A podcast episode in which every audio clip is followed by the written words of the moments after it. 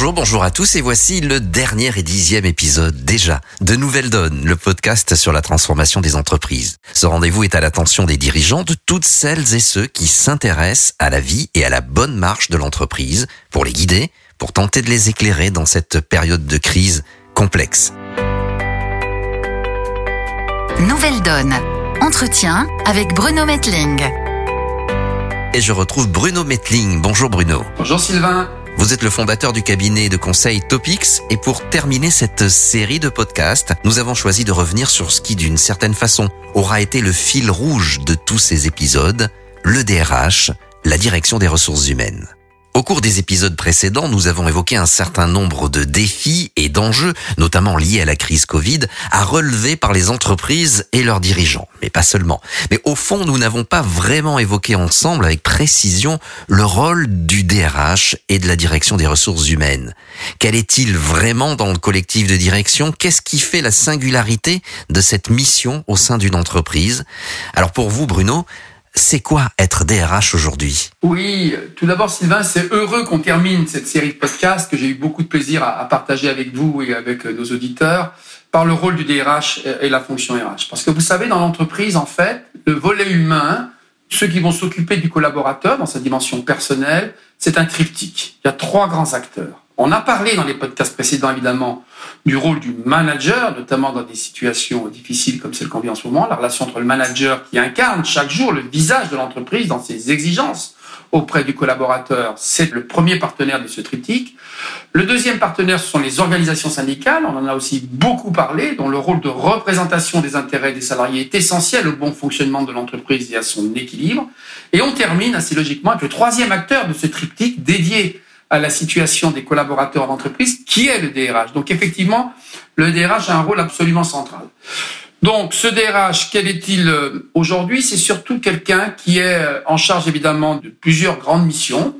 D'abord une mission du quotidien, c'est lui qui évidemment va accueillir des collaborateurs entrant dans l'entreprise, qui va les accompagner à travers des enjeux de formation, des enjeux d'évaluation, des enjeux de réorientation, de parcours professionnel. Donc il va avoir évidemment un rôle très important tout au long du parcours euh, du collaborateur. Et avant de parler du rôle stratégique des, des RH, j'en suis absolument convaincu, qui est une des grandes faiblesses de l'entreprise aujourd'hui, qui est pas assez reconnue, il faut convenir déjà de ce rôle du DRH dans l'accompagnement de chacune et de chacun dans l'entreprise euh, au quotidien, dans le quotidien des collaborateurs. Vous savez, 78% des DRH ont choisi leur métier par sa dimension humaine. Mais aujourd'hui, 72% se sentent enfermés par des obligations administratives. C'est un enjeu important parce qu'on voit bien qu'au fil du temps, on a parfois tendance, et j'y reviendrai plusieurs fois au ce podcast, à trop enfermer la fonction ressources humaines dans un rôle purement administratif, de gérer des contrats de travail, de gérer des congés, malheureusement parfois de gérer des plans sociaux, de gérer des processus de consultation, et pas assez de gérer la dimension d'accompagnement humain des collaborateurs. Et donc voilà, c'est un premier message. Le DRH doit être à la fois un expert administratif, parce que c'est important que la paye soit bien faite, c'est important qu'un contrat de travail soit rapidement euh, exécuté, réalisé. C'est à la fois un expert administratif, mais c'est aussi, et je me permets de dire presque surtout, le partenaire du business dans son rôle justement d'accompagnement humain des collaborateurs dans un quotidien qui n'est pas toujours facile. Bruno Metling, cette expertise que vous partagez avec nous, vous la puisez bien sûr dans votre expérience au sein de grandes entreprises. Quels sont pour vous vos grands souvenirs de DRH, que ce soit au sein du groupe Orange ou des caisses d'épargne par exemple? J'en ai beaucoup qui me viennent et effectivement, comme souvent, hein, c'est dans les situations de crise qu'on se rappelle du rôle absolument central du directeur des ressources humaines. Euh, mais c'est aussi des transformations réussies. Parce que le grand souvenir qui me reste de cette fonction de directeur des ressources humaines dans des grands groupes, c'est les transformations réussies. Vous savez, on dit trop souvent que notre pays n'est pas transformable, que notre pays n'est pas adaptable, qu'il est lent, etc. Euh, souvent, mon diagnostic avec le recul, c'est que quand la fonction ressources humaines est bien positionnée, quand on a laissé le temps au DRH de conduire les transformations, ce qui a été le cas aux caisses d'épargne, quand on a changé complètement le statut des caisses d'épargne de la cave au grenier, quand on a rapproché les caisses d'épargne des banques populaires, quand on a géré la crise sociale de France Télécom, cette terrible crise sociale des années 2010, à chaque fois, effectivement, le rôle du DRH euh, a été central. Donc, euh, ces souvenirs qui me reviennent, c'est ça, c'est cette dirigeante euh, du premier syndicat de France Télécom au cœur de la crise qui me dit si l'entreprise est à la hauteur, nous prendrons nos responsabilités parce que l'atteinte à l'image de l'entreprise est tellement grande que pour une fois, nous, CGT, on considère que nos intérêts rejoignent ceux de l'entreprise pour sortir de la crise. Euh, c'est les souvenirs de ce dirigeant syndical. C'est souvent des, des, souvenirs avec eux hein, qui vient me voir euh, un matin qui me dit Monsieur Metting, merci pour la transformation des caisses d'épargne. Et à l'issue de ce process, qui avait vu transformer complètement le statut des caisses d'épargne avec le plus faible taux de conflictualité de son histoire, il m'avait remercié pour avoir pris nos responsabilités d'entreprise dans un premier temps, ensuite d'avoir reconstruit avec eux euh, les nouveaux équilibres. Le souvenir qui me revient, c'est les organisations, ces transformations réussies, euh, parce qu'une fonction ressources humaines s'était fortement impliquée, parce qu'elle avait une place dans l'entreprise que lui reconnaissaient les directeurs généraux qui ont permis de la réaliser.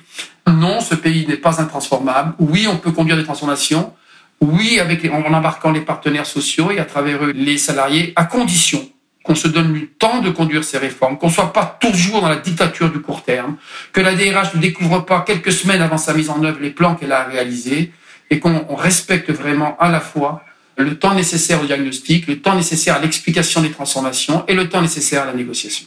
Oui, c'est aussi un travail d'équipe en fait à la tête d'une entreprise. Vous qui avez été à la fois DRH et directeur général de grandes entreprises, Bruno, pouvez-vous nous parler de ce binôme DG-DRH Pourquoi est-il si important? Vous savez, j'ai souvent parlé de cette relation singulière entre le DRH et le directeur général. D'abord, il repose sur une grande confiance. C'est pour ça, moi, je ne suis pas de ceux qui sont choqués quand un nouveau directeur général, assez vite, souhaite euh, se doter d'un niveau de proximité très grand avec son DRH. Ce binôme, il est clé pourquoi? Parce que quand vous regardez l'entreprise aujourd'hui, son grand problème de fonctionnement, c'est ce que j'appelle la dictature du court terme. On est sans arrêt dans le court terme. Et quand vous regardez les fonctions d'entreprise, les grandes fonctions, beaucoup d'entre elles sont tournées vers l'urgence du court terme. La fonction financière, avec les résultats trimestriels, les analystes financiers qu'il faut satisfaire. La fonction communication sont souvent des fonctions euh, qui sont tournées vers le court terme. Même les fonctions de long terme, comme la stratégie, sont de plus en plus tournées vers les enjeux, j'allais dire, euh, des publications, les enjeux de, de court terme. Et donc, l'une des grandes fonctions qui reste dans le long terme, parce que quand on recrute quelqu'un, quand on conduit une transformation, normalement, ça doit être pour du long terme. Euh, quand on forme quelqu'un, quand on l'accompagne, quand on anticipe les, les grands enjeux d'évolution des compétences, on est dans le long terme. Donc la fonction ressources humaines est une des rares fonctions aujourd'hui encore de l'entreprise qui se positionne dans cette vision de, long terme. Et donc, le directeur général, qui est entouré dans son comité exécutif de fonctions plutôt sur le court terme, celles qui vont faire par exemple le marketing du produit, etc., et de quelques responsables de fonctions de long terme, a l'intérêt, a vraiment grand intérêt à écouter en particulier les ressources humaines qui ont un regard, un diagnostic sur l'état des lieux, sur l'état des équipes qui est souvent de très grande qualité, à travers justement les relais, les capteurs qu'elles ont, je pense en particulier aux organisations syndicales. Donc c'est pour ça que ce rôle est aussi important, d'abord pour informer le directeur général de la situation réelle de l'entreprise, qui n'est pas forcément toujours celle que lui remonte un état-major, en particulier dans les grandes entreprises. Évidemment, le problème est différent dans les petites entreprises. Le deuxième élément, c'est qu'évidemment, il est sur la matière humaine, c'est-à-dire celle qui, au fond, fera la réalité de la performance de l'entreprise. Je suis désolé, une entreprise, je le dis souvent, c'est pas les reportings, c'est pas les tableaux de bord qui la font c'est la qualité de l'accompagnement des hommes et des femmes. Et donc, il y a deux postes clés. Il y a celui du manager et celui des ressources humaines. Les ressources humaines, parce qu'elles ont en charge de veiller à tous ces éléments d'exécution, tout ce qui va entourer la vie du salarié au travail. Et le manager, parce que je le disais, il incarne l'entreprise au quotidien dans ses exigences, mais aussi dans ses règles, dans ses valeurs. Et donc, c'est pour ça que le directeur des ressources humaines a ce rôle si stratégique, si en amont. Et ma grande crainte, mon grand message à l'attention des DRH à travers euh, cette série de podcasts qui s'approche à la fin, c'est ne transigez pas trop sur cet enjeu de positionnement. Mon grand message pour le directeur général, c'est vraiment, quand vous avez une transformation à conduire, associez votre DRH en amont du processus. N'en faites pas une fonction aval qui est uniquement là pour mettre en œuvre ce que quelques-uns ont décidé en amont. Non. Le DRH, le volet humain, a toute sa part dans votre diagnostic. C'est pour ça que je me désole autant quand je vois que le directeur des ressources humaines n'est pas au comité exécutif en tant que tel qu'il est N-2 ou N-3 du directeur général. Non, la fonction ressources humaines, parce que la valeur de l'entreprise est avant tout la valeur des hommes et des femmes, parce que sa performance est avant tout celle de l'engagement des hommes et des femmes. La place du DRH est au plus près du directeur général. Et c'est pour ça que quand c'est le cas, comme j'ai eu la chance de le faire avec Stéphane Richard ou avec Philippe Dupont, Banque Populaire, c'est pour ça que quand c'est le cas, les résultats, la capacité à transformer l'entreprise, à gérer les grandes transformations est aussi forte. Quand ce n'est pas le cas, ça conduit souvent à des situations, à des crises qui auraient pu être évitées ou à des transformations qui ne se font pas. Donc c'est ça le cœur du message. Oui, la fonction ressources humaines, elle n'est pas seulement dans le quotidien, elle n'est pas seulement en aval des grandes décisions de principe, elle est le plus en amont possible et elle va de la stratégie jusqu'au quotidien des collaborateurs. C'est ce qui en fait sa richesse. Alors comme toujours, on a envie de vous entendre sur des propositions concrètes. Avant de conclure cet épisode et cette série de podcasts, Bruno, j'aimerais vous demander ce qui fait, selon vous, les grands enjeux de la fonction ressources humaines aujourd'hui. Bon, il y en a beaucoup, évidemment. On va essayer de les sélectionner euh, à l'issue de nos échanges. La première grande mutation, c'est évidemment tout ce qui se passe autour de la transformation digitale du travail. Attention, euh, le télétravail, la situation qu'on a vécue dans la crise du Covid, et notamment le télétravail massif, le télétravail massif, n'est pas à lui seul l'enjeu de la transformation digitale du travail. C'est un grand mouvement de fond qui va avoir des nouveaux outils, qui va avoir l'intelligence artificielle, qui va avoir les technologies du blockchain, qui va avoir se multiplier les process d'automatisation. Et donc le rôle du DRH est plus important que jamais dans cette transformation pour que lui-même, j'allais dire, ne soit pas uniquement dans la mise en œuvre de la transformation digitale du travail, mais soit bien l'un des acteurs qui pense l'organisation du travail et pas seulement le télétravail qui pense l'organisation du travail en fonction de cette évolution-là. Donc le premier message évidemment pour les DRH, c'est ne soyez pas un acteur trop en aval de la transformation numérique du travail, vous en êtes un des déterminants. Par exemple, en veillant à ce que les processus, la culture d'entreprise embarque bien tout le monde dans la transformation digitale, qu'elle soit pas réservée à quelques-uns parce qu'ils sont en contact avec le client. En veillant bien, par exemple, à gérer cette mutation d'entreprise, à passer d'une gestion des emplois, qui était souvent le cœur du métier du DRH, il gérait des emplois, des fiches de poste, il gérait des gestions prévisionnelles des emplois, à la gestion des compétences. Aujourd'hui, l'entreprise va se transformer. De plus en plus de contributions, de compétences ne seront pas au cœur même de l'entreprise. Il faut que le DRH incarne cette vision globale des compétences et donc passer d'une gestion des emplois à une gestion des emplois toujours, mais surtout et principalement des compétences, qu'elles soient dans l'entreprise et qu'elles soient dans, dans l'écosystème de l'entreprise. Ça, c'est un nouveau et grand défi de la fonction RH. Donc ça, c'est le deuxième enjeu que moi, je mettrai évidemment en avant. Maintenez qualité dans la relation sociale et dans le dialogue social. N'écoutez pas ceux qui disent que les élections syndicales, tout ça, ce sont des vecteurs du passé. Oui, les salariés ont besoin d'avoir le sentiment d'organisation qui les représente pour définir les bons équilibres.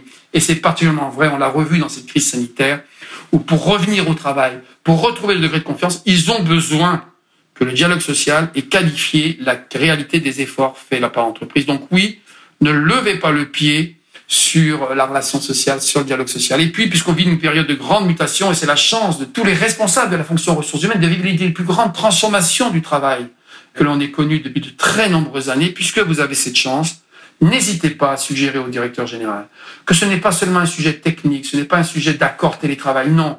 C'est un nouveau contrat social qui s'esquisse dans l'entreprise.